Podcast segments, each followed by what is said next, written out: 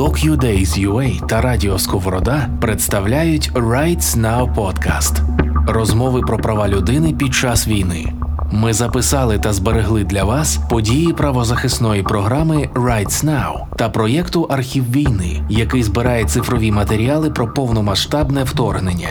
Ці події відбулися під час ювілейного 20-го міжнародного фестивалю документального кіно про права людини DocuDays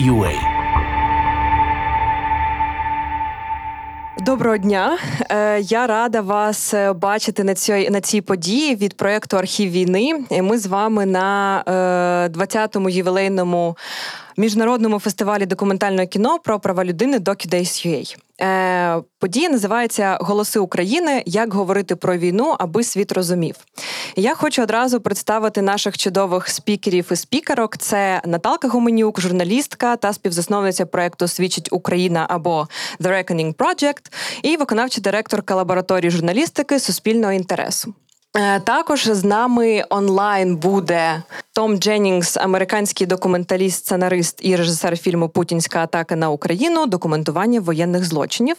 Е, також з нами Мстислав Чернов, е, журналіст та воєнний кореспондент, лауреат Пулірцевської премії і режисер фільму «20 днів у Маріуполі, що бере участь у конкурсі Доку Україна. І також з нами Роман Любий, український режисер і режисер фільму Залізні метелики, що також бере участь у конкурсі Доку Україна. Сьогодні буде ввечері кінопоказ також. І мене звати Марічка Бочельнікова, я проектна менеджерка архіву війни, і також співзасновниця проекту Ukraine Explainers. Е, хочу одразу перед тим як ми почнемо дати е, слово Олександру е, Клейменову, керівнику грантового конкурсу PQA соціально вагомого контенту Агентства США з міжнародного розвитку USAID. Прошу. На youtube каналі освітньої платформи PQA можна буде побачити е, запис цієї дискусії, і там ви зможете знайти записи попередніх наших освітніх подій. І також незабаром ми оголосимо. Новий конкурс заявок грантового конкурсу PQA, в результаті якого вже отримали фінансування багато документальних проєктів. Тому, якщо вам це цікаво, то стежте за нашими оголошеннями. Минулого року, після початку повномасштабного вторгнення, нам вдалося захопити інформаційний простір. Ми відбивали російські пропагандистські наративи, формували свої українські дискурси, тиснули на бізнеси, щоб вони виходили з РФ, тиснули на організаторів фестивалів і е, різних подій, щоб вони виключали росіян зі своїх подій. Е, світ навчився писати е, українські міста українською транслітерацією настільки, що навіть дехто в Твіттері писав Білгород. Це все було зроблено завдяки роботі дипломатів, дипломаток, регуляр, е, регулярній комунікації журналістів, журналісток, е, наших культурних діячів і діячок. Е, завдяки цьому світ краще розуміє ціну нашого спротиву і значення перемоги не тільки для України, не тільки для України, а й для свого для всього світу демократичного. Тож в межах цієї події ми поговоримо про досвід людей, які несуть важливі меседжі з нашої країни у світ своїми фільмами, телесюжетами, журналістськими матеріалами та фоторепортажами. Я хочу одразу звернутися до Наталки Гуменюк. Е, Наталка з початку повномасштабного вторгнення е, збирала і збирає історії людей, е, які пережили дуже жахливі важкі події. Документує воєнні злочини. Ви почали писати колонки та репортажі для передових світових медіа, як The Rolling Stones, The Guardian, The Washington Post та багато інших. Як ви е, формулювали і підбирали наративи так, е, щоб і редактори приймали ці тексти, щоб і іноземна аудиторія розуміла, е, про що і навіщо ви говорите, і щоб не поступатися принципам та інтересам, за які ви боретесь? Вітання Вітання всім. Я дуже рада всіх чути і дуже сподіваюся бути корисною відповідно до цих півтора року досвіду комунікації. Якось в такому трошки втомленому стані, що в мене для скромності не вистачає сил. І я тоді впевнена буду говорити з впевненістю певною, пробачте за неї. Я дійсно почала писати, і я ну тобто, мій досвід засновується на кількох проектах, які ми е, сьогодні робимо. Досвід того, як комунікувати зі світом. Перший це, звісно, саме написання матеріалів а для західних видань у нас насправді не так багато українських журналістів, які там не є продюсерами, редакторами, а є самостійними авторами. Я була трошки подивована, що насправді редактори мої ні в виданні німецькому Діцайт, ні в Rolling Stone, ні в The, Atlantic особливо не редагували тексти. Фактично, мені ні одну тему не відмовили, і ні один текст особливо зміненим не був. Там від того, що там я писала з першого дня Одеса з однією С, і це було окей, але. Е, мені здається, що е, ну, ми принципі в позиції переваги. Ми можемо бути першими. Дуже часто е, мені ставлять запитання: а як це висвітлювати війну у своїй країні? Чи це не складніше? Це ставлять питання англомовні журналісти. Я парадоксально кажу, та звісно ж легше. Ви ж розумієте, в своїй країні, звісно, працювати легше. Ти знаєш мову, ти знаєш, як доїхати. Тобі всі допоможуть. Ти з ходу розумієш контекст, ти з ходу розумієш, де тебе хочуть надурити. Ти можеш десь проникнути, ти можеш дійти до тобі інакше довіряють люди, і ми маємо ну цим користатися маємо цим користатися, але це факт, що треба бути кращим, треба бути швидшим. Ще один проект, над яким ми працюємо, який називається власне Свідчить Україна з документування воєнних злочинів. Е, він насправді методологічний. Ми зібрали українських і закордонних журналістів і документалістів, зокрема з цієї ж спільноти, спільноти Докудейс. І ем, фактично за ці півтора року записали понад 300 детальних глибоких інтерв'ю з прямими свідками воєнних злочинів за певною методологією, яка може бути проаналізована, яку міжнародні юристи і аналітики можуть проаналізувати, щоб вказати на певні патерни воєн того, що як коїть свої злочини російська армія. Це може бути застосовано для судових позовів, але певну частину цих свідчень ми перетворюємо на документальні фільми, зокрема і матеріали для насамперед документальних е, великих західних видань. Там чи це матеріали про ягідне, про людей, яких утримували в підвалі, підвалі, чи там фільм про обстріл Краматорського вокзалу. І е, ну, звісно, це можна робити, коли ну в нашому випадку я знову ж тобі скажу, що це було. Я є продюсеркою, то ми працюємо з міжнародними журналістами, але моя є роль також працювати з міжнародними виданнями. Да, Зробити так, щоб стаття про ягідне вийшла на першій шпальті журналу. «Тайм». Як ви це робили? А, Чесно кажучи, винятково тим, що е, я прямо казала, стаття, над якою ти працюєш 4 місяці, точно буде кращою ніж інша стаття, і той рівень глибини. Е, глибини е, матеріалу е, він якби і давав цю перевагу. Це не просто, але ну от правда. Е, тобто, ти маєш е, говорити про щось унікальне. Але я хочу перескочити. Я знаю, що е, будуть і колеги зараз говорити. Хочу перескочити трошки про інше. Я говорила зараз про механіку. Да? Це доволі просто. Робіть кращу роботу. Це якась банальна порада, дуже чи там якусь унікальну унікальну роботу. Так само я є журналістом-міжнародником. Я дуже добре знаю, як було тяжко продати матеріали українським редакторам про Сирію, про Єгипет, про Бразилію. Просто їх ніхто ніхто ніколи не хотів чути, слухати. І мені завжди казали, нащо це українцям? На своїх е, проблем е, бракує. Саме тому зараз е, ще один з проєктів, який ми доробили буквально зараз. От сьогодні зранку я провела цих людей, який ми назвали Поєднуючи континенти. Ми привезли в Україну групу з дуже відомих провідних латиноамериканських журналістів з Бразилії, Мексики, Чилі, Уругваю, Колумбії, Нікарагуа, які поїхали ну, кілька годин тому.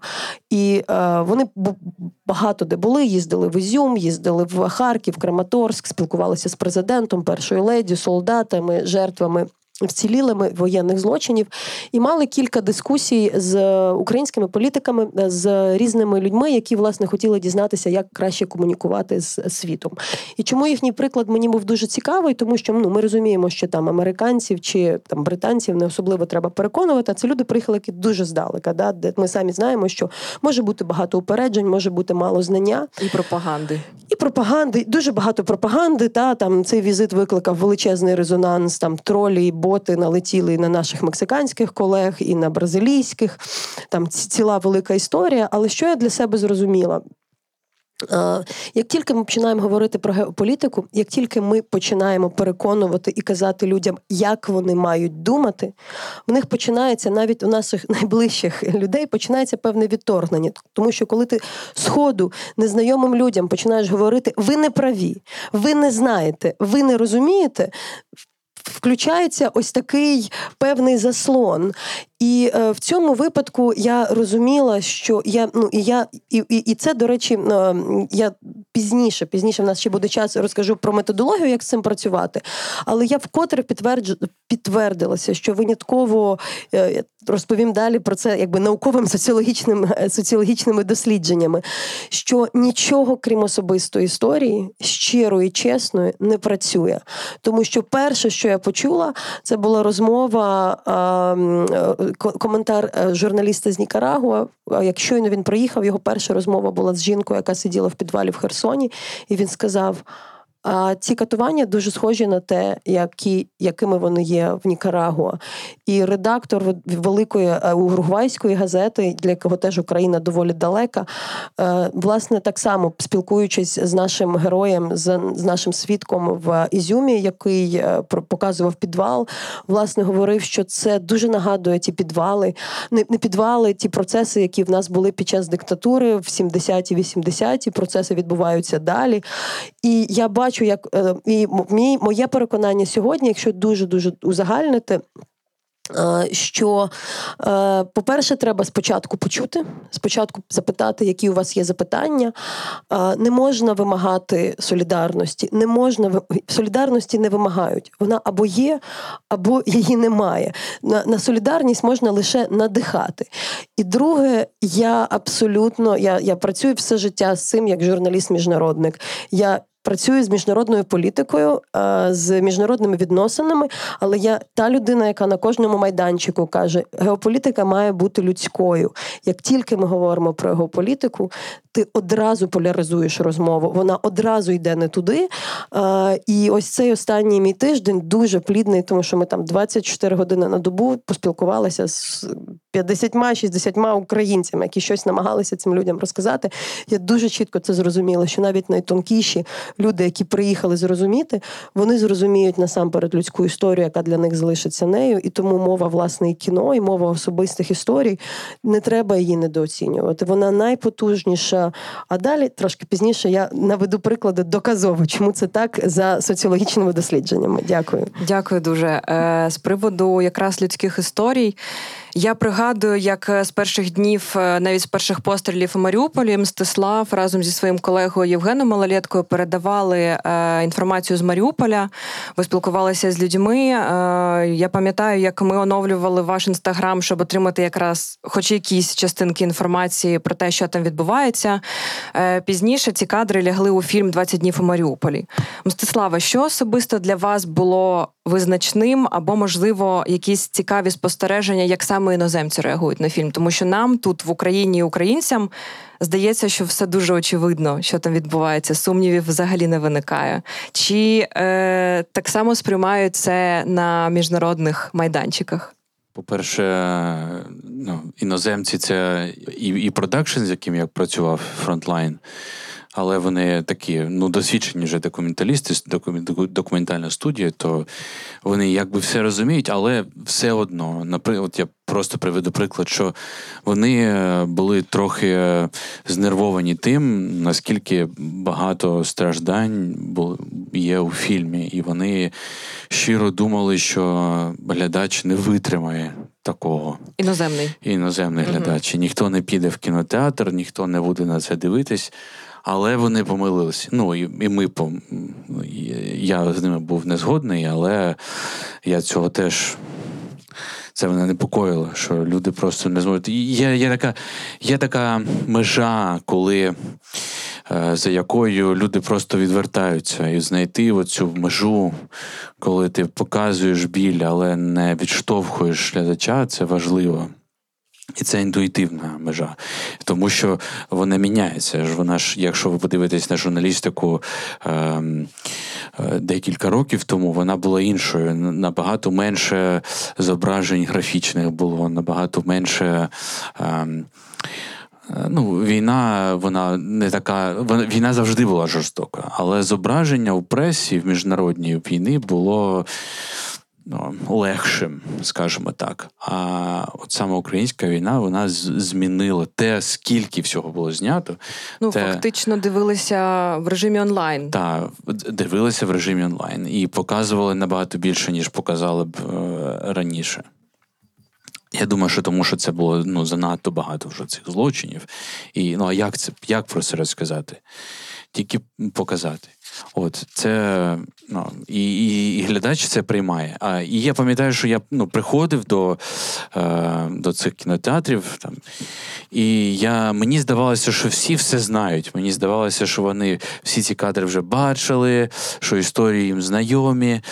А а люди казали, о, це ми вперше побачили, чи ми вперше зрозуміли, які масштаби руйнувань були. Тобто для них, ну для нормального, для нормальної людини, десь на іншій, на іншому кінці планети, навіть для людини, яка зацікавлена в новинах з України, яка е, е, ну, співчуває українцям. Україна це 20 хвилин життя з 24 годин. І е, тому от саме великий формат, саме персональні історії, такі інтимні, довгі, які, в які глядач поринає і має контекст, от саме вони зараз важливі. Я я зараз просто бачу, навіть от я розмовляю з редакторами, я кажу, я завтра їду. Там о 6 годині я виїжджаю на Донбас. І вони мені кажуть: Мстислав, всі втомилися від кадрів з передової давайте нам більше персональних історій, більше, ну неважливо про військових чи е, про цивільних, але от більше відчуттів. І просто навіть от подивіться, як е, це погано на на це орієнтуватися, але от е, ти кажеш, що Інстаграм дивились. Якщо ти подивишся, скільки е, історію там у мене в інстаграмі, у Євгена чи у всіх українських журналістів, на яких підписан, підписаний світ, набирають, коли хтось з цивільних страждає, і історії про військових, то це десь ну, в 5-10 разів рі, рі, різна, е, різні, ну, різна відповідь. Набагато більше. Е, співчуття до саме до страждань цивільних. Ну і це не кажучи про те, що інстаграм в принципі обмежує контент, який не так, нещасливий. Е, та, нещасливий, некомфортний. Е, Це є, це є. А, Мстислава, що ти кажеш на міжнародних фестивалях зараз, коли ти береш спіч? Е, От е, на чому тобі важливо наголосити саме перед тією аудиторією, яка там збирається? Перше, що я завжди кажу, що ви нам, мабуть, звикли, що ви дивитесь документальне кіно, і для вас це ще щось, що вже там е, в минулому. І е, це, типу, архівні кадри. Е, і це вже закінчилося. Але от те, що ви зараз дивитесь, це те, що саме от відбувається, поки ми з вами розмовляємо. Може, якась там дитина в Україні вже була вбита ракетою. От їм потрібно нагадувати постійно, що те, що на екрані, це це не історія, а саме зараз відбувається. Ну і воно воно працює. Дякую.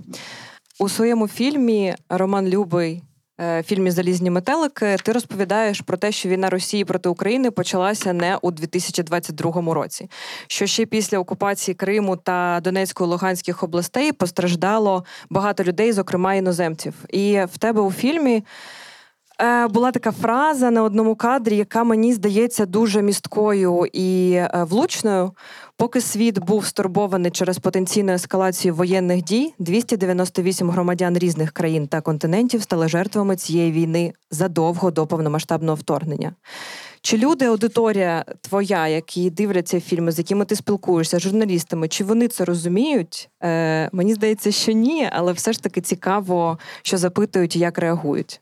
Я, чесно кажучи, от я я сидів, згадував просто. Е, я не пам'ятаю, щоб це прям е, щоб після фільму люди зі мною це обговорювали. Е, Я не думаю, що це дуже сильно там новий якийсь дійсно там меседж, наратив. Е, Я думаю, що люди не розмовляли, тому що це насправді для закордонного глядача дуже незручна думка.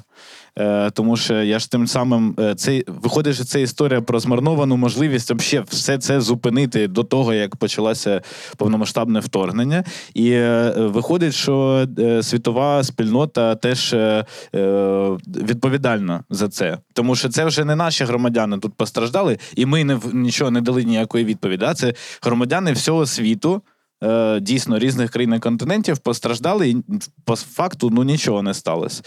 От. Тому да, це незручно, тому е, е, ну, я не пам'ятаю таких е, розмов про це взагалі. Тобто не вписується в дискурс повномасштабного вторгнення ця подія, яка сталася за меч 17 Ні, ні, вписується, але е, так, окей, ясно, люди якось, мені здається, більше залишаються просто з цим тяжким відчуттям е, дійсно змарнованої е, можливості, і, власне, все. Ну, якоїсь. І залишається. Але е, я думаю, що це відчуття змарнованої е, можливості дуже для важливо, щоб вони це відчували. Що просто зараз не змарнувати цю можливість, тому що це все ж таки велика небезпека для всього демократичного світу, не тільки для України. Да, 100%. Ми е, якби це проговорюємо. Що один з таких меседжів, які я намагаюся там повторювати, е, що так, якщо не було ніякої відповіді за збиття пасажирського літака, ніяких ніяких наслідків для вбивць, то ну, типа, давайте собі уявимо, що буде, якщо не буде наслідків після повномасштабного вторгнення. Не хочеться уявляти. Не хочеться. Дякую. Е, Зараз я хочу звернутися до нашого гостя, який з нами онлайн, е, до Тома. Е, Скажіть, будь ласка, чи мене Том чує? Добре, гаразд. Е, Тоді, поки е, таке загальне питання, мабуть, до всіх. Е, минулого року комунікація України і про Україну вона була здебільшого кризова і реакційна. Так е, зараз інші реалії. Ми бачимо, що світ втомився від новин про Україну. Ми бачимо, що соцмережі обмежують контент від українських креаторів про Україну, е, і доводиться видумувати, як разом зі своїм селфі. Туди вставити якусь важливу інформацію, щоб побачили, почули. Про те, що збори запускати набагато складніше стало, я взагалі мовчу. Очевидно, що потрібно продовжувати вести системну і регулярну роботу. Е, От особливо зараз, вже після півтора року повномасштабного вторгнення. Які виклики ви бачите в майбутньому і зараз для в своїй роботі? Тому що ви то, мабуть, ми всі повторюємо, е, складається враження, що одне й те саме людям, і вони точно ну вже точно мають розуміти. А потім питають, е, як часто літають літаки в Україну, і ну стає очевидно, що не зовсім все ясно. Ем, я продовжу. Звісно, ви самі виклики озвучили насправді, тому я буду рецепти давати. Я працюю з темою зараз однією, як з воєнними злочинами і злочинами проти людяності. Мене наша команда записала там ці сотні інтерв'ю, про які я говорила. І звісно, складно, та, коли тобі кажуть, та ми вже ж розказували про катування, ми розказували про те чи інше. І це така трагічна тема, і ми дуже чітко знайшли для себе відповіді, що Звісно, є взагалі втома від е, емпатії. Вона є. Тому що трагедії, коли ти говориш про щось як просто про трагедії, це створює певне відчуття безсилля. Ти ну те, те, те, тебе опускаються руки, коли ти бачиш, скільки поганого відбувається в світі. Я ж завжди формулюю, що звісно всі злочини є трагедіями, але вони злочини. Що що це означає? Що якщо це злочин, значить є відповідальний, значить є шанс притягнути цю людину до відповідальності, а значить, є майбутнє. Тому, говорячи про воєнні злочини, ми зараз, коли пишемо, розказуємо, показуємо фільми, ми говоримо про майбутні шляхи для до справедливості, до можливо навіть превенції, якщо ми можемо. Ну я додам, наприклад, арешт на.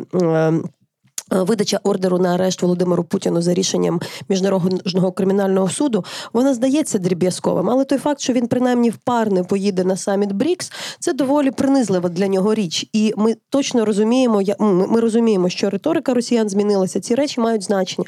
І нам сьогодні, коли ми говоримо про воєнні злочини, треба не просто казати, будь ласка, таке погане трапляється, а давати шанс на те, що якщо, наприклад, система е, міжнародного ну, законодавства не працює, на це наш єдиний єдиний шанс її вберегти. І е, як сказала героїня мені фільму про Краматорськ, жінка, яка втратила чоловіка на вокзалі 8 е, квітня 22-го року, яка була свідком однієї з найжахливіших трагедій, вона релігійна людина сказала: Я, наприклад, не хочу покарання, я ну я не вірю в помсту, я релігійна. Але я не хочу, я з вами говорю для того, щоб ніхто більше не пережив того, що пережила я.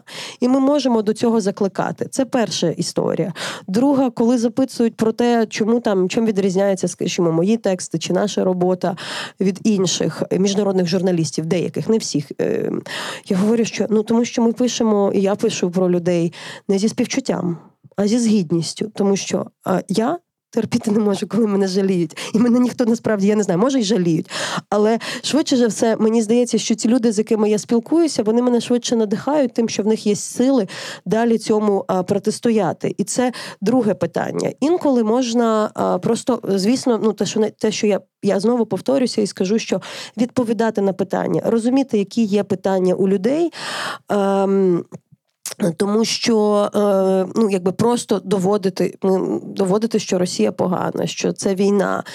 Е, це ну, це і так очевидно. Я навод, наведу приклад зовсім інший, про який я думаю останній тиждень, знову ж таки повертаючись до розмови з моїми латиноамериканськими колегами. До війни ми робили дослідження про те, як розповідати українцям про вакцинацію. І зрозуміли, що більшість людей, е, яка сумнівається, вона сумнівається не тому, що вони конспірологи, вони не знали банальних питань. Чи якщо в мене три хвороби, чи можна робити вакцину? Чи якщо в мене там мама, пенсіонерка, в неї щось таке, чи можна, чи якщо там дружина вагітна? І виявляється, є велика пита... велика кількість певних питань. Так само ми і запитали там у когось хтось може не розуміти, чому е, там мир, чому не можна просто скласти зброю. І це не означає, що ця людина одразу упередження. Їй треба треба дати аргумент на її відповідь, і треба дати е, і ось відповіді на ці аргументи. Ми маємо дуже шукати. Інколи вони дуже банальні. Е, Мені дуже сподобалося цього тижня. Я мала змогу бути на інтерв'ю з і президентом, і першою леді. І Олена Зеленська, коли її щось запитали, вона дуже чітко сказала: ми не хочемо вмирати. І все, і всі це зрозуміли. Все, і всі це зрозуміли. Я, до речі, згадала, що на одній такій дискусії з цим журналістом великого західного видання, який розказував, чому Україні не треба давати зброю, і мене теж щось сказали. Я теж це було десь восени. Я теж сказала: ну ви знаєте, я вмирати не хочу. І вони і якось зала дуже така е, еліт, елітна зала у відні е, інтелектуалів, якось дуже чітко зрозуміла. І мені не треба було кричати, плакати, нічого робити. І так само, до речі, Зеленський їм гарно відповів на питання про втому, коли він сказав, що кажуть, що світ втомився. Він каже, «Зміться, ми теж втомилися, але ми не втомилися вас захищати. І це звучало дуже добре. Тому інколи можна дуже там. Я інколи кажу, коли мені кажуть про втому, кажу, перепрошую вам, що ми що мало вас розважили. Здається, вже таке відбулося. Що ви ще хочете? Ну це в принципі ви. Тобто, да, і я ось ось це ті якісь речі, які я головне хотіла донести. Та. Угу. Дякую дуже. Е, це дуже влучно і мені здається важливі такі приклади. Е, Романе, ти хочеш додати щось? Е, так, а давайте ще раз цей виклики в роботі, в подальшій комунікації, коли вже всі втомились. Я думаю, що просто ну я якби. І я підійшов з новою формою якоюсь такою, шукав форму, якою буде, е, яка буде по-свіжому, свіжий ракурс якийсь давати на війну. Просто війна на, на момент запуску проєкту інша зовсім була. Е, Мені здається ще, що е, ну, от там залізні метелики. Е, наприклад, е, це цікавий приклад е, просто ну, форми якби твору, е, навіть не дивлячись на те, про що він що він розповідає, що це про військовий злочин. Тобто, ну я далі, в принципі. Е, Не знаю, в мене в найближчих планах немає. Розказують про війну. Мені здається, що ну ми сьогодні зранку про це говорили. Що капець важливо розмовляти не про війну теж з так. світовою аудиторією, тому що цей ця втома е, вона від того, що люди хочуть знати щось про Україну, а їм розказують тільки про війну. От. Е, Тож це треба всі ці якби от лакуни, треба теж з чимось закривати. Угу. Е, просто короткий приклад. В нас е, зараз є, працює переглядова архіву війни. і Можна подивитися матеріали, які ми зібрали за рік. Е, чомусь люди, які приходять, зазвичай дуже дивуються, що в нас там є не тільки приклади воєнних злочинів. Вони кажуть, тварини у вас є, і діти, і не всі плачуть. Ну тобто, це і навіть не тільки українці, та і не тільки в бомбосховищі. Мені здається, це теж така рамка, яку ми самі собі поставили. І вочевидь, що людям зараз цікаво дізнаватися про Україну загалом загалом. нікому не було цікаво там через певні е, дискурси, які тоді були. А зараз цікаво, виявляється, тут круто. Люди їдуть в Україну зараз. Е, Так, і ну мені мені здається, що е, відповіді на ті запитання, які у закордонного глядача є е, про Україну і українців. Е, е, як, як так сталося, вообще, що ми що ми діємо ось так? Як так сталося, що ми діємо супереч вообще якимось е, ем, раціональному?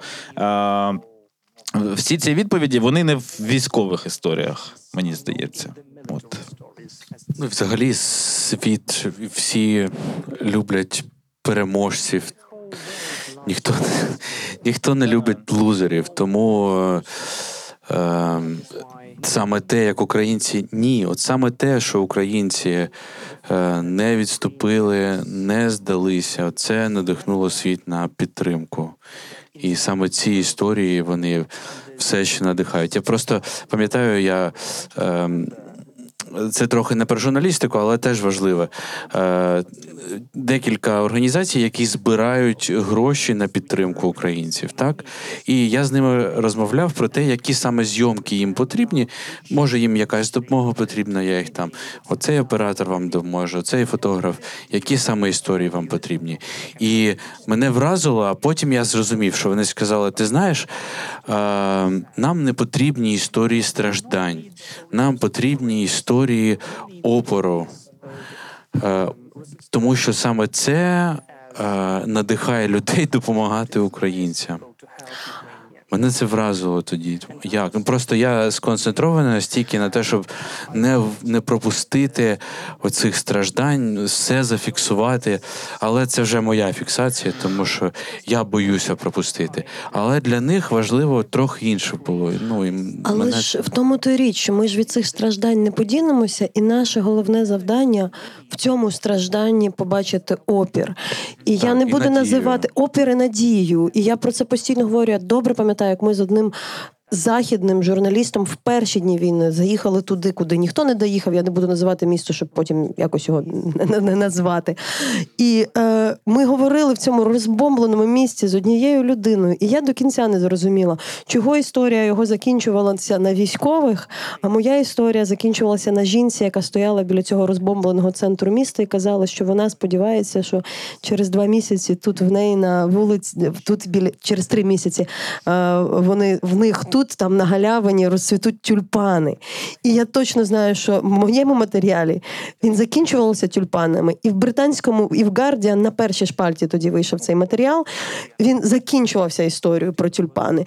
І тому я не впевнена, що він це прибрав. Ну, маючи на увазі, що якби він її залишив, це не прибрало б його там рейтинг чи якусь публікацію, чи вона була не більш страшною. Тому мені здається, це, це дійсно працює. І е, знову ж таки, оце, оця наше тренування роботи року з воєнними злочинами та в кожній історії. Я звертала увагу, коли ми показували фільм про 3 березня е, про руйнування в Чернігові. Це був перший авіаудар.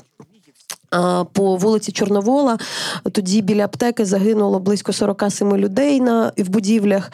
І це історія про, ну, про людей, які втратили своє житло. Вони там, звісно, фільм сумний, та там вони на цих руїнах стоять.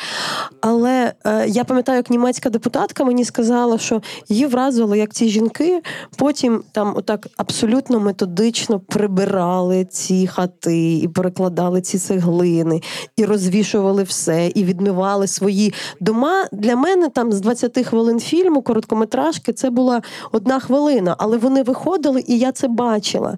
І ем, ще одна історія, яку ми робили з Романом Бондарчуком для Атлантик, історія відомого в цій спільноті Віктора Маруняка, старости Старої Збурівки.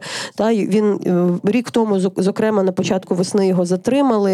Його це, це окупована досі як частинка Херсонщини. І коли ми робили для журналу The Atlantic е, фільм із Ромою, да, і віддивлялися синхронно. Там була ця історія про те, що коли йому було тяжко, він думав про Катю, свою дружину. І е, чесно кажучи, там було так багато жахів е, в цих в тому, як його катували, і нам треба було зробити дуже короткий матеріал. Ну тому що вимагала така вимога американського журналу. І кажу, поза все, там має бути ця фраза про Катю, що тобі йому давала сили Катя. І е, вона вийшла, і останній кадр цього фільму він стоїть з Катею. Це один кадр. Але на показі в Харкові, е, коли ми в Харкові потім показували цей фільм, я пам'ятаю, що люди сиділи, якийсь час говорили про старость, про політику, і підняла жінка руку і сказала: Я вам дякую, у вас вийшов фільм про любов. Мені так сподобалася ця історія про Катю. Про Катю там було 20 секунд. Але я маю на увазі, що ось ці речі працюють. І я додам останню історію. Я чому так перекон... наполегливо про це кажу? Бо я в це щиро вірю. В мене був дивний досвід. Я всього два дні була в цього року, е, в торік, в Кенії. Мене покликали на дискусію з африканськими редакторами. В останню хвилину я вирішила, що звісно треба якось спробувати, бо ми хотіли працювати з світом. І ми випадково потрапили на головне радіошоу, яке слухають всі, коли всі стоять в корку. І е, я навіть не чекала, що я там буду. І я сижу, думаю, це така дивна можливість. Ми на головному ток-шоу якісь півмільйона його слухає. Що сказати? Що сказати? І зі мною ще був е, е, що був жур, журналіст, головний редактор південноафриканського видання. Ви- І знаєте, ну в той час грудень бомбили Київ, але в Кенії так з енергетикою не все добре. В них своїх проблем погано. Якщо я зараз прийду, буду просити, просити, ну, типу, про допомогу, це може виглядати дивно. Приїхала якась біла дівчина, просить, що в нас світла немає, та й в нас бувають проблеми. І, е, а перед цим я зайшла на їхнє радіошоу, де не радіо, перед цим в, телеефірі там була якась їхня там Saturday Night Live, та там гумористичне шоу. І я так так зорієнт, ну, швидко кажу: ви знаєте, я до вас зараз зайшла, поки чекала, тут було прекрасне шоу, де я нічого не розуміла, але всі ваші ведучі просто так сміялися.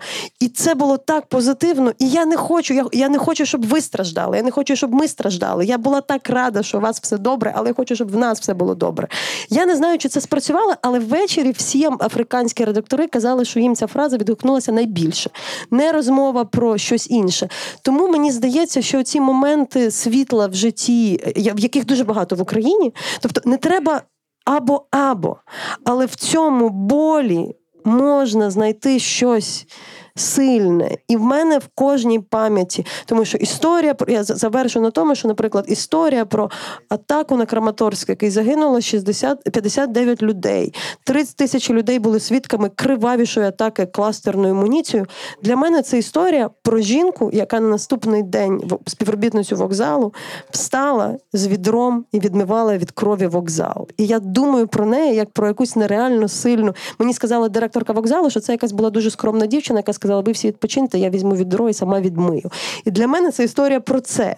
І вона дає стільки сили. В цій трагедії, і мені здається, що це щось дуже універсальне, яке дає цю силу нам, і це зрозуміло, певно, не тільки нам. Це ще, е, як на мене, про те, щоб е, вміти відчути цей контекст, коли що говорити. Це теж таке важливе вміння, мабуть, воно приходить з досвідом. Е, Ми можемо зараз вже нарешті звернутися до нашого гостя, який зараз онлайн. online with us. Томе, ви мене чуєте, все гаразд, так? Is everything okay? Томе, ви створили документальний фільм про воєнні злочини в Україні, зокрема Київської області. Який був найбільший для вас виклик, аби побудувати місток між тією реальністю, яку ви побачили в Україні, та аудиторією США та інших країн? Е, Що було для вас особисто найважче в цьому? Спробую відповісти на ваше запитання. Отже, найбільша складність у створенні стрічки е, було отримати доступ до чиновників, до працівників найвищого рівня, які мали би бути підзвітними, так би мовити. Звісно, ми не потрапили до Росії, тому ми розглядали військові злочини та що відбувається не лише із розслідуваннями, але і з переслідуванням воєнних злочинів. Телепрограма, на яку я працюю, така сама, яку продюсував і Ростислав. Надзвичайну стрічку, яку він створив 20 днів у Маріуполі.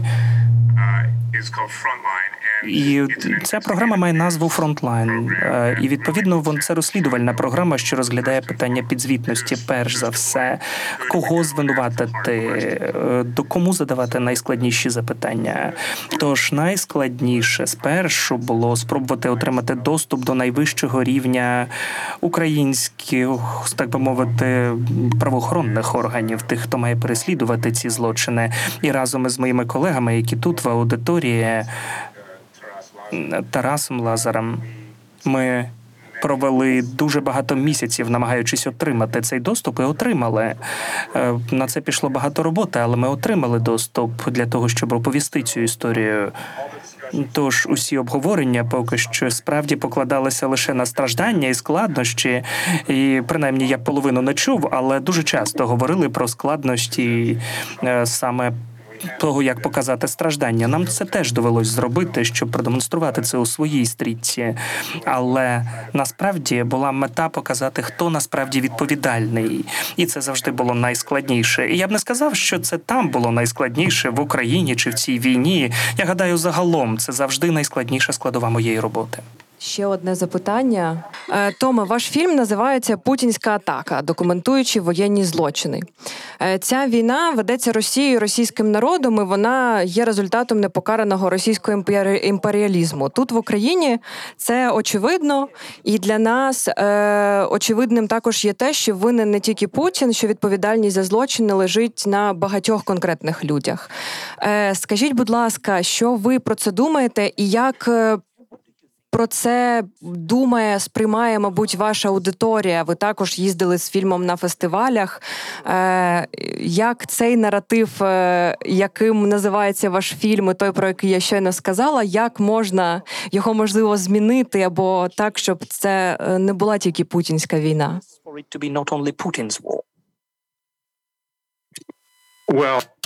Так, на початку е, стрічки ми починаємо е, на початку процесу. Відбулося те, що справді відбувалося 24 лютого 22 року, перші години, майже навіть хвилини. Цих воєнних злочинів, нападів на мирних жителів і за межами України було абсолютно очевидно, що це були незаконні дії, незаконна війна. Звичайно, є такі пункти, як не бо існує законна війна, але це не одна з них. І протягом цих годин світ, принаймні особливо західний світ, визнав, що воєнні злочини таки скоювалися. І якщо ви пам'ятаєте, переживши це, звісно, що перший місяць переважно стосувався саме масштабних нападів на цивільну інфраструктуру. А потім, коли відштовхнули, виштовхнули наприкінці березня російські війська з Київського регіону, і при тоді е, питання власне справа Бучі стала дуже особистою, і це дозволило нам розповісти нашу історію значно особистіше. Але я казав на самому початку напад е, було визначено саме воєнними злочинами. Лише коли було викрито, що відбулося в Бучі, це все е, стало значно більш особистісним. Щодо окремих індивідуальних нападів, відповідаючи на ваше запитання про Путіна, скажу так: це було справді про Путіна, і наша мета була саме зазначити його прізвище одразу у назві, тому що було абсолютно очевидно, що він був агресором, що Росія була агресором. Е, Як це довести? Це напевно що значніше запитання, що ставиться у нашій стрічці. Як довести його, що його воєнні злочини можуть переслідуватися у рамках міжнародного права, тому що є ціла інфраструктура, існує цілий шар в Україні. Який має це зробити, і мав це зробити значно раніше, ще до повномасштабного вторгнення, 14 рік раніше було визначено, що є також цілий апарат переслідування злочинів. Але коли відбулося вторгнення, раптом стало зрозуміло, що це необхідно, і це ми й намагалися зробити. Мені здається, що на заході є певний апетит це зрозуміти, і звісно, у США спроби зрозуміти, як не лише показувати воєнні злочини скоєні, але й довести, як їх довести. а також е, власне помістити їх у правову структуру, знайти спосіб власне привести до відповідальності цих людей. Звісно, Путін це людина номер один, але задіяно було дуже багато людей і намагалися продемонструвати наскільки існує величезна індустрія воєнних злочинів. Нам треба було віднайти нормально ну, саме тих людей, яких треба переслідувати. Дякую. Я все ж е, думаю, що ми тут всі дотримуємося думки, що якщо тільки засудити Путіна, е, російське суспільство і держава не стане отак е, з першого кроку демократичною і толерантною до всіх. Так, Мстиславе, ви хотіли б В кримінальному праві потрібно мати ім'я. Це немає колективної відповідальності. Саме тому е, фільм і був сконцентрований на Путіні, тому що ну, доводиться принаймні одне ім'я, і з, з нього вже йде як каскад. От, а, а казати, що от всі відповідальні за все, це, ну, це вже не процес, а просто якісь ну, моральні принципи важливі, але ну, в кримінальному праві вони не працюють. Rights Now подкаст від DocuDays.ua та Радіо Сковорода. Дякую дуже за цю репліку. Мені здається, вона важлива для нас, аби трішечки е, градус зменшувати. Я думаю, що в мене таке загальне запитання до вас всіх останнє, і потім ми можемо переходити до запитань з аудиторії. Мені здається, що їх буде багато. Е, які би поради ви особисто дали українцям, які е, часто комунікують з іноземцями, можливо, навіть на якомусь ну побутовому рівні, тому що зараз дуже багато українців за кордоном, і е, це така, наче низова, низова активність, е, про що говорити і що не говорити. Е, що теж, до речі, може бути для нас абсолютно очевидним, тому що багато цим займаємося, але ну насправді не всі. Ми не зовсім зрозуміло, що ж е, інших країн про нас знають і що вони знають про Росію, тому що часто це дуже викривлена інформація. Ну, мені здається, от Наталка е, е, правду каже, що це е, треба спочатку запитання е, ну, з'ясувати, які у людини ще є стосовно ситуації. Правильно? Ну і так і поступово. Це важка робота насправді. Всі теж мають для цього бути готовими. Е, людина, яка.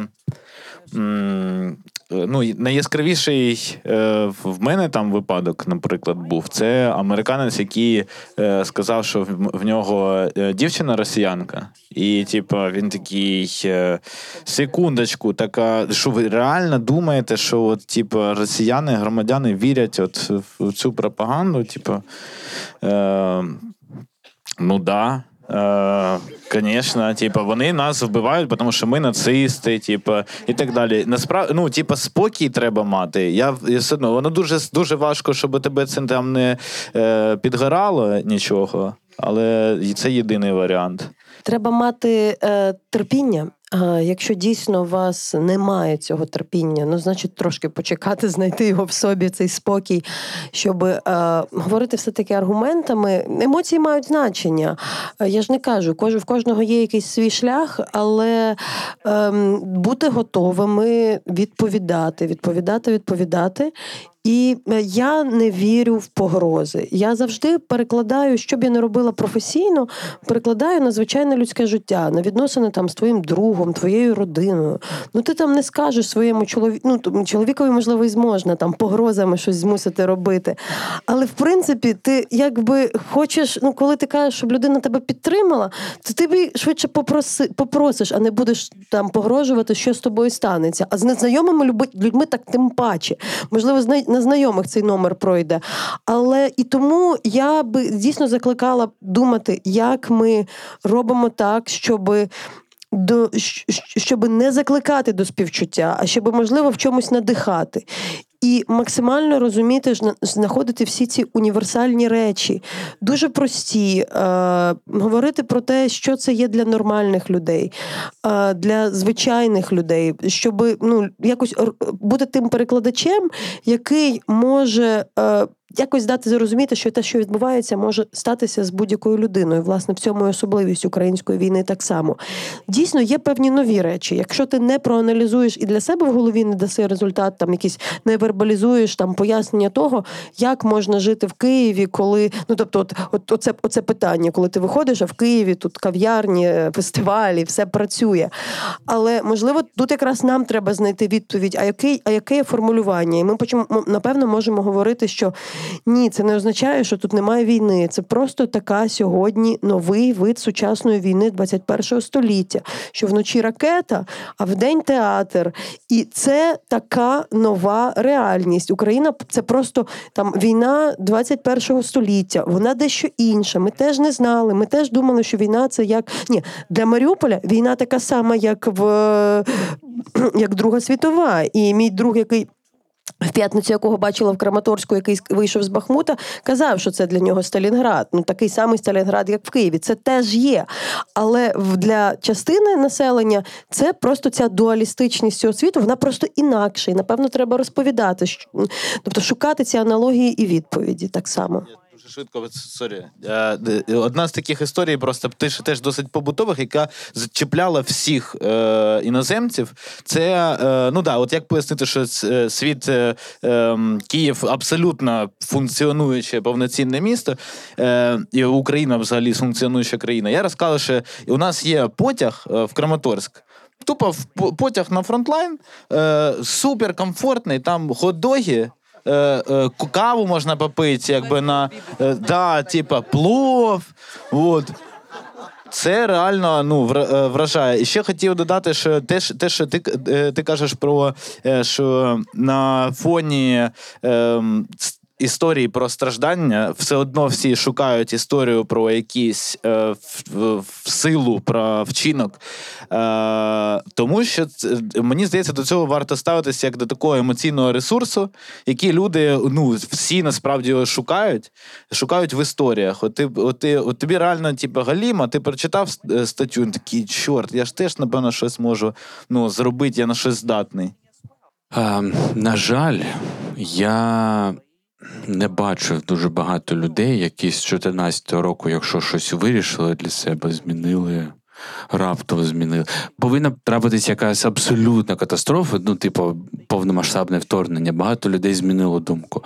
Але ті, хто не змінили думку, навіть після повномасштабного вторгнення, я не впевнений, що їх можна переконати. Тому що взагалі це ну, треба, мабуть, треба. Але кому треба? Ну, це це інше, так, вже. Треба було ж якось німцям е, розповідати, що вони зробили з, з євреями і з усім світом після Другої світової війни. Та? Їх потрібно було водити в кінотеатри. Там, типу, дав гуманітарку, завів кінотеатр. Там на наступний день знову дав гуманітарку, завів кінотеатр. Тобто, спочатку завів кінотеатр, потім.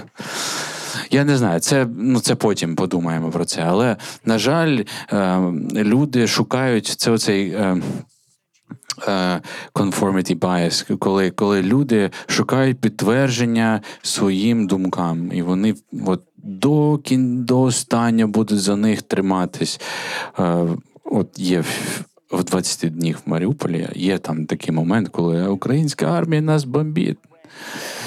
От, а, Тобто це люди, мабуть, вже вже до війни е, так думали. І е, навіть те, що їх там з літаків росіяни бомбили, вони в це не вірили. Вони вірили, що з Азовсталі вони казали, що з Азовсталі злітає вертикального зльоту такий літак, типу е, Мстителі, от. Та? Е, він бомбить це Азовський наш, та він бомбить Маріуполь і так, що пускається на Азовсталь. Вони це розповідали. О, так от, я кажу, що переконати ну, майже неможливо, що б що б ми не робили. Але е, якщо вже ми розмовляємо з кимось, і в мене буває таке, я пам'ятаю просто один скрінінг от в, в Тель-Авіві був ну, декілька тижнів тому. І був там такий чоловік, типу, я там три роки мене. Типу, в мене українське коріння. Оце е, люди полюбляють. Типу, якщо в тебе українське коріння, то ти все розумієш. У мене українське коріння, та це все там. Оці діти всі померли там у вас там Маріуполі, це дуже важко. Але хто винуватий? Це все українці почали, це все НАТО, українці. Типу, це все ви винуваті. І е, в чому причина війни? В чому і оце, оце він в чому причина війни? Типу, в нас причина. А я йому кажу: ну, то потрібно з такими людьми спілкуватися дуже простими аналогіями. Ну, то от це спрощення, воно насправді не дуже добре, тому що воно спрощує сенси. І особливо, коли ми розмовляємо про військові злочини, про війну, е, спрощувати не. Але коли ми розмовляємо з ними, потрібно спрощувати. Я йому кажу: слухай, от ти йдеш по вулиці, і ти е, е, бачиш, як ну, якийсь там чоловік вбиває жінку. От там, от прям зараз її вбиває. І ти такий стаєш над ним і кажеш: а в чому причина цього конфлікту? А давайте поду. А ви не могли б домовитись? Давайте ви на секунду. А він таки вбиває, вона кричить, там допоможіть, а ти стоїш і там. То про причини потрібно думати, кажу я йому. Але давайте так: ми зупинимо цього вбивцю, посадимо його в суд і запитаємо. От коли ви вже зупинили це вбивство, тоді будемо розбиратись. Це не спрацювало. Але зал зрозумів краще, ніж до того, як він запитав. Хочу додати, е, ну я погоджуюся, є певна частинка людей, я би сказала, що вона частково радикальна або маргінальна, яка не зрозуміє.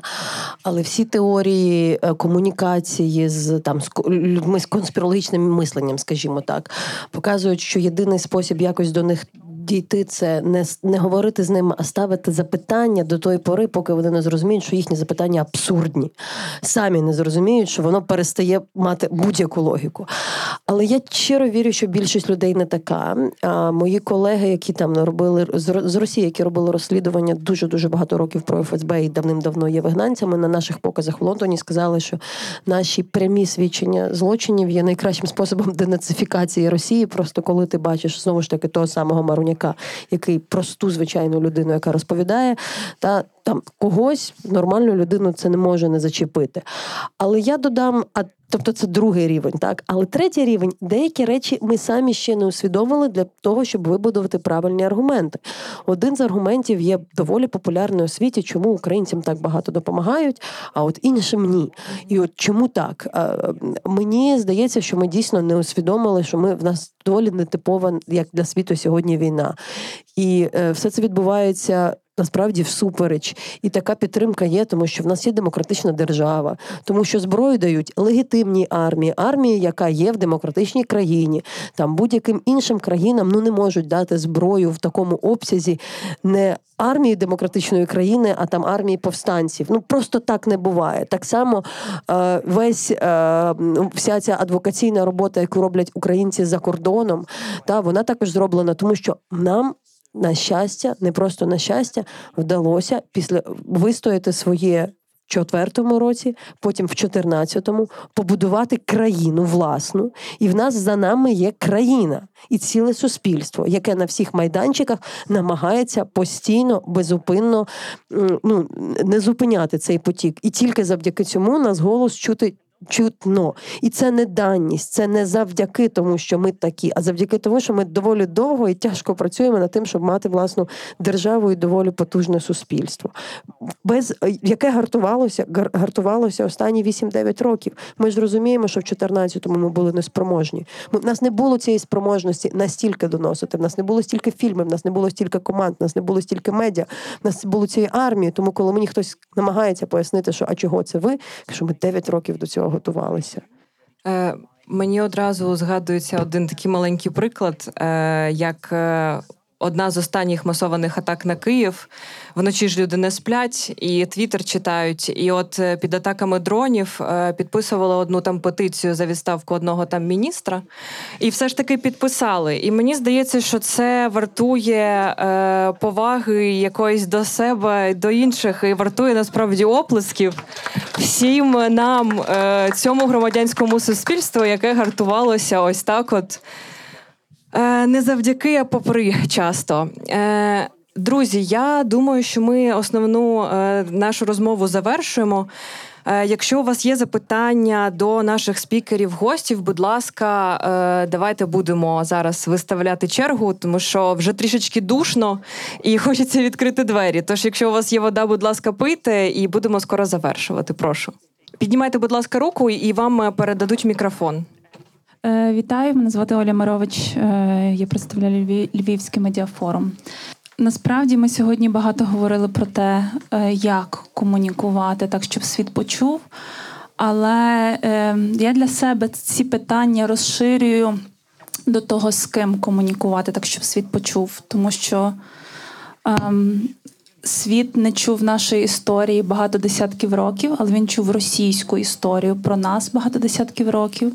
І зараз ми ставимо собі, знаєте, питання, як зробити чотирирічку, п'ятирічку за чотири роки, так, а, то і взагалі за місяць. Е, Це досить е, нереалістичне е, завдання, і ми мусимо собі відповісти на нього чесно. Е, І тобто, е, перше моє питання: з ким комунікувати так, щоб світ почув? А друге питання: про що має бути наша історія після цієї війни? Бо зараз ми комунікуємо е, заради того, щоб ця війна зупинилася, і щоб були притягнуті до відповідальності ті, хто її спричинив. Але про що має бути наша історія, яка ми, ми, мабуть, не замовкнемо так після того, як ця війна закінчиться? Про що вона? Дякую. Е, Хто може відповісти? Будь ласка. Я можу відповісти з точки зору журналістики. Завжди перше, що буде, е, це історія відбудови. Ще кілька років ми будемо розповідати і собі, і світові. Ну, я як журналіст вам кажу, що я просто знаю, що коли війна закінчується, починається для мене журналіста е, період. Е, е, історії про відбудову, як ми будемо е, працювати зі своїми травмами, як будемо відбудовувати країну і е, як змінилося наше суспільство. От таке self-reflection такий буде. А потім не знаю. Цікаво, як ви думаєте? Швейцарський історик Андреас Капелер, який, здається, першим один там в 70-ті почав писати книжки про Україну. Я його запитувала якось: ну чого так мало знають, чого і, ну, проблема очів... насправді інша. Ну тут не треба бути ображеними. Е, Це велика проблема. Країни, які не мали своєї державності, вони завжди їх менше знають. Та? Ну, їх правда менше знають. Ми не мали цієї державності, і це проблема всіх. А, і це треба, звісно, надолужувати, тому що там, де по, по, порожнеча, там є стереотипи. Війна, звісно, вже зробила Україну не порожньою. Вже все це слово щось означає. Але мені здається, універсальна розмова буде про те, що для мене е, те, що можна зрозуміти особливого, що в нас теж все було завжди недобре, дуже довго було недобре, але цей приклад українського спротиву, е, як голосом не звучала демократія, показує, що будь-яке суспільство, навіть яке виходило з дуже непростих умов, має шанс. Має шанс стати нормальним. Маєш і будучи нормальним, демократичним, воно може воно може бути здатним захистити себе. І що це не ексклюзивна історія українців. От цим давати надію, що нам, нам може вдатися. І якщо нам може вдатися, значить і вам може вдатися. Але для кого? Просто завжди різні аудиторії. Да? Є для політиків говорять однією мовою, для політиків в тих країнах іншою. Але мені здається, що це те, що можуть зрозуміти. Просто що хочу сказати. Це добре, коли ми думаємо завжди оптимістично, але давайте дивитись правді в очі. І може так стати, що світ зайшов просто в новий період історії, і е, він вже буде жити в стані війни. Може, те, що зараз відбувається з Україною, це я сподіваюся, що це не так. І я думаю, що саме від нашого спротиву залежить тим, який буде весь світ. А, не тільки, але від цього теж. І е, може так стати, що весь світ зараз увійде, стане на такі рельси постійної війни знову на багато років. І це може бути новою історією. І світ буде дивитися вже на Україну і буде брати з нас приклад, а як вони виживали в, в цій війні, в цьому новому світі, коли ти вночі від ракет ховаєшся, а вдень йдеш в кафе. На фестиваль. І на фестиваль. Дякую. Е, здається, що Том хотів щось додати. Якщо можемо зараз його включити. May, Tom, could you add anything? Я більш прагматична людина. Я вважаю, що ми маємо дивитися в тому числі із західної точки зору. Ви вже відчуваєте, що з'являються ці запитання. Однак сила українського врядування, політика, що оточує внутрішню динаміку українського суспільства. Що буде далі? Тоді, після цього, як я іноді люблю казати, у вас зараз є табула раса, чиста дошка, точка відліку. Багато людей на заході лише дізнаються про Україну зараз, вже через загрозу нападу, брутального нападу. Коли настане мир, коли Україна займе свою позицію у світових справах, вона стане дуже значним гравцем. Як тоді це виглядатиме? Як виглядатиме ситуація для України після всього цього? Чи власне корупційна репутація стане превалювати в історії? Чи на цьому фокусуватиметься світ? Чи з'явиться нова ера демократії, надзвичайна ера співпраці? Коли Україна позбудеться Росії, чи воно зможе підтримати саме себе? Що буде далі? Ну і як на мене, ще також про що починають зараз говорити люди, що відбувається після того, як суспільство успішно скидає власне ярмо російського імперіалізму. Що відбувається тоді після такої значної мілітаризації, бо зараз дуже мілітаризоване суспільство, звісно, з необхідності, але що відбудеться зі зброєю, що відбудеться зі ставленням у досягнення успіху мілітаристичним шляхом, як це змінить суспільство, і на добре чи на погано на вас дивитимуться, на Україну дивитимуться як тестову платформу для можливостей, що буде далі. Ось що моя я думаю. Rights Now Podcast.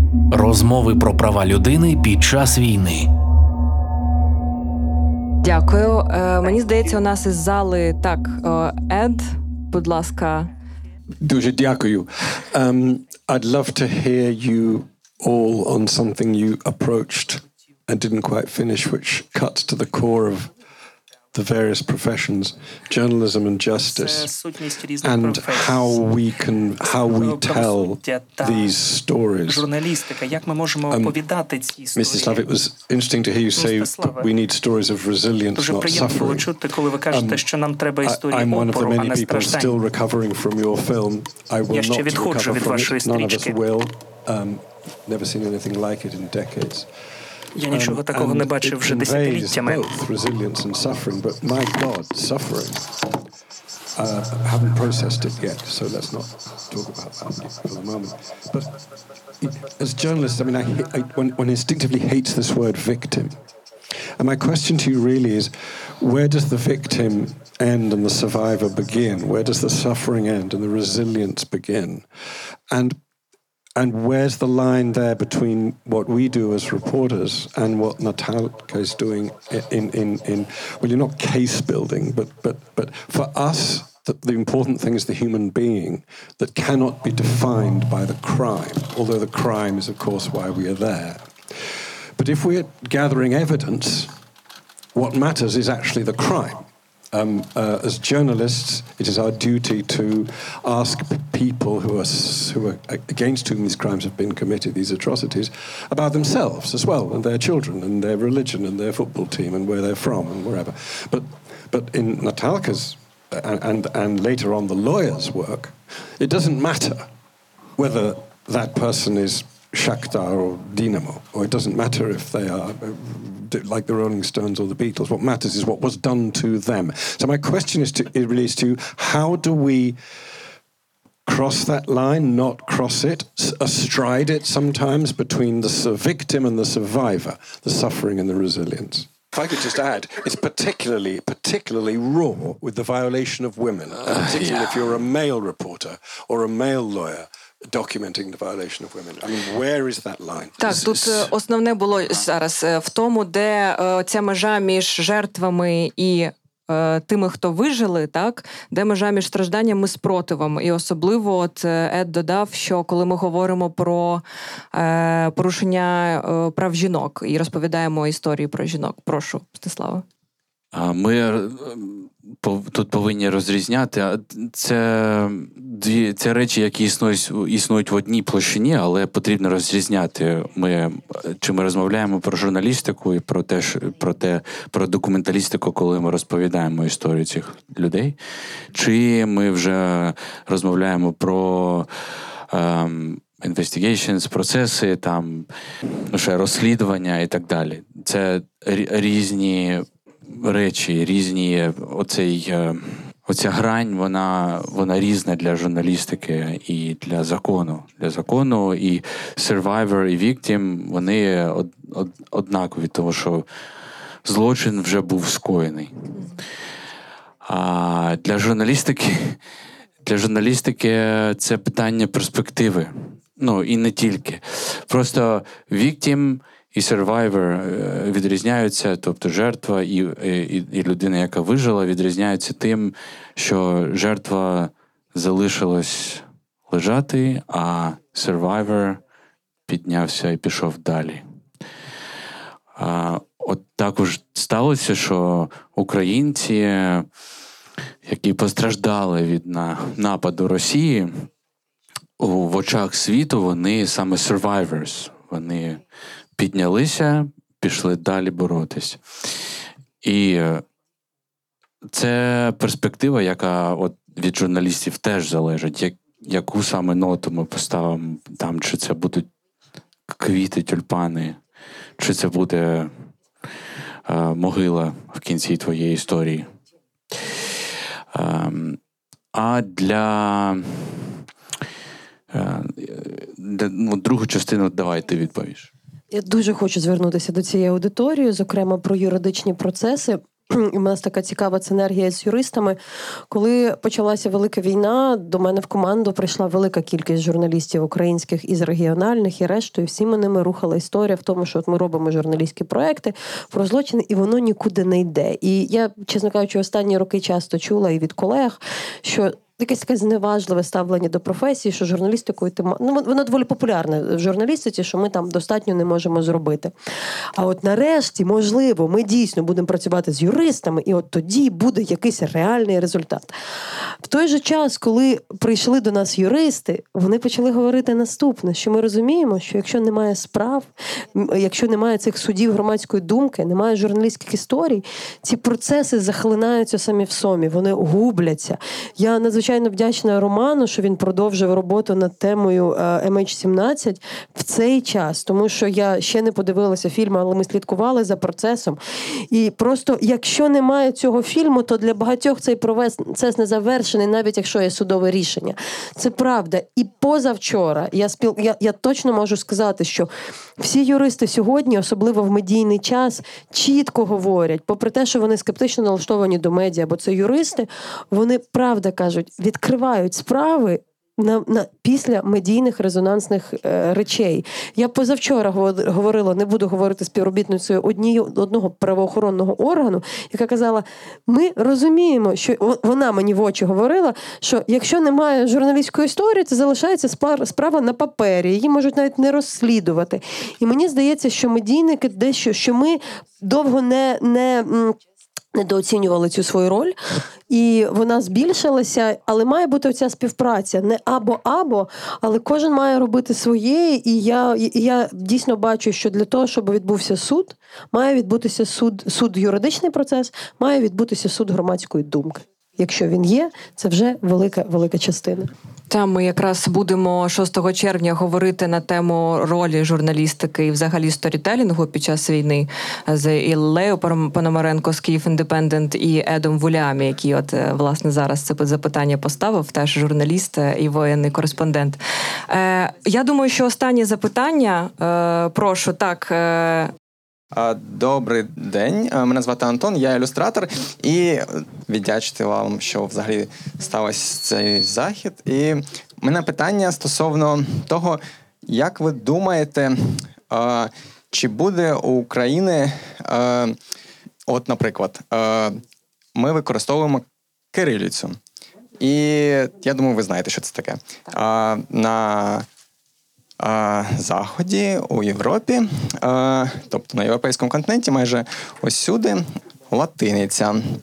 І я хотів, щоб ви подивилися на те, як е, українське слово мова і англійське слово language е, подібні, як, наприклад, е, в російській мові є tongue, англійською мовою язик. І чомусь, коли кажуть про російську мову, тобто русський язик, є ось це е, язик е, і язик, тобто tongue and language. І в чому запитання? А ми кажемо про те, як, е, наприклад, от ми зібралися тут у кінозалі і думаємо про те, що буде взагалі тут написано образ майбутнього. От і питання: як ви думаєте, наскільки, хоча і Києву 1541 рік, наскільки ви думаєте, можливо, що в Україні буде латиниця? Е, Хто хоче відповісти? Бо це таке дискусивне запитання. Мені, мені, мені не треба. Мене влаштовує. Мене насправді не робить там, наприклад, те, що Болгарія використовує кирилицю, взагалі не робить цю країну ближчою до мене. Що місячний серп, серпик букви Є і дві крапочки букви «Ї». Я їх дуже люблю. Я теж і букву І, і та, і люблю, і люблю і корейські іерогліфи, і японські, і які завгодно, і всі, всі, всі решта алфавітів, які є у світі, вони дуже красиві, коли їх так багато, і грузинську, і вірменську, і всі. Ну і чому ми реакційно повинні, тому що хтось на нас напав і окупував наші території, чому ми повинні реакційно щось змінювати в своїй мові? Вона належить нам, і ми не повинні це робити, тому що е, хтось там на нас напав. Е, це не повинно бути. Якщо якісь зміни йдуть, то це не повинно не повинно бути реакцією на, на окупацію. Це наша мова. Тати, як твоє прізвище латинкою пишеться? Тобі подобається оця кількість приголосних да, латинкою. Е, Останнє запитання тут в нас було. Прошу, якщо можна, коротенько і коротенька відповідь, і е, завершуємо. My name is Aribet Rats, and I am um, a documentary filmmaker. I'm not a journalist. And I was uh, very much addressed by what you said that um, at the moment we are in, in a very interesting situation when the war became basically uh, here and now. And as a documentary filmmaker, I worked a lot with archive. Um, and uh, then I came here and I, I started to, to, to see what's happening. And it did bring me uh, somehow to, an, to another way of look at things. And uh, suddenly I got the journalistic approach um, and I started to write about it also. Um, and so after three quarter of years, I, I'm starting to asking myself, um, do you need my perspective? Do you need the perspective of the foreigners in this war? Um, I'm telling you why. Because um, as, a, as a filmmaker, and again, I'm not a journalist. I always wanted to tell something about the truth in all of my films. There was always a story, but basically, what it was about, it for me, it was about the truth.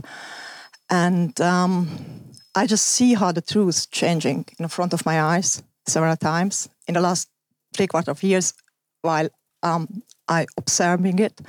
But this is not my first time in Ukraine. So as a, I was there before the war, so I knew a little bit about this country. I was just interested, and then something changed in a way that um, when I came, I felt like I know a little bit about it, and know I will get um, to know a bit more. And then at the end, somehow it's gonna be a film about something which I understood. And then I just realized that um, I got more and more confused. But I think the most important question I, I would like to address uh, the two of you, um, because you are also filmmakers, um, but also, um, also of course, the journalistic way. So uh, also Natalia, um, do you need our perspective or should we come later in, in two years when, or I don't know, hopefully in, in one a year when everything is over. So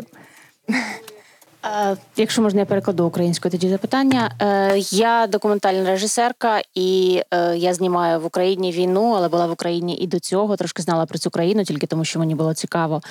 От і е, зараз, працюючи як документальна режисерка, я також почала е, знімаючи, відображаючи війну, мати цю е, журналістський підхід, журналістську точку зору до того, що я роблю. Е, Але е, я спостерігаю, як е, правда змінюється просто у мене перед очима, і моя задача як документальної режисерки завжди була показувати правду. А зараз я бачу, як правда весь час міняється. І в ході своєї роботи я зараз почала задавати собі питання, чи взагалі потрібна точка зору іноземців зараз, чи вона потрібна українцям, чи те, як ми бачимо Україну, потрібно зараз українцям, чи нам слід приїхати пізніше і знімати, показувати Україну пізніше за два за роки чи колись. Прошу, прошу коротко і завершуємо. Дякую, це дуже хороше запитання.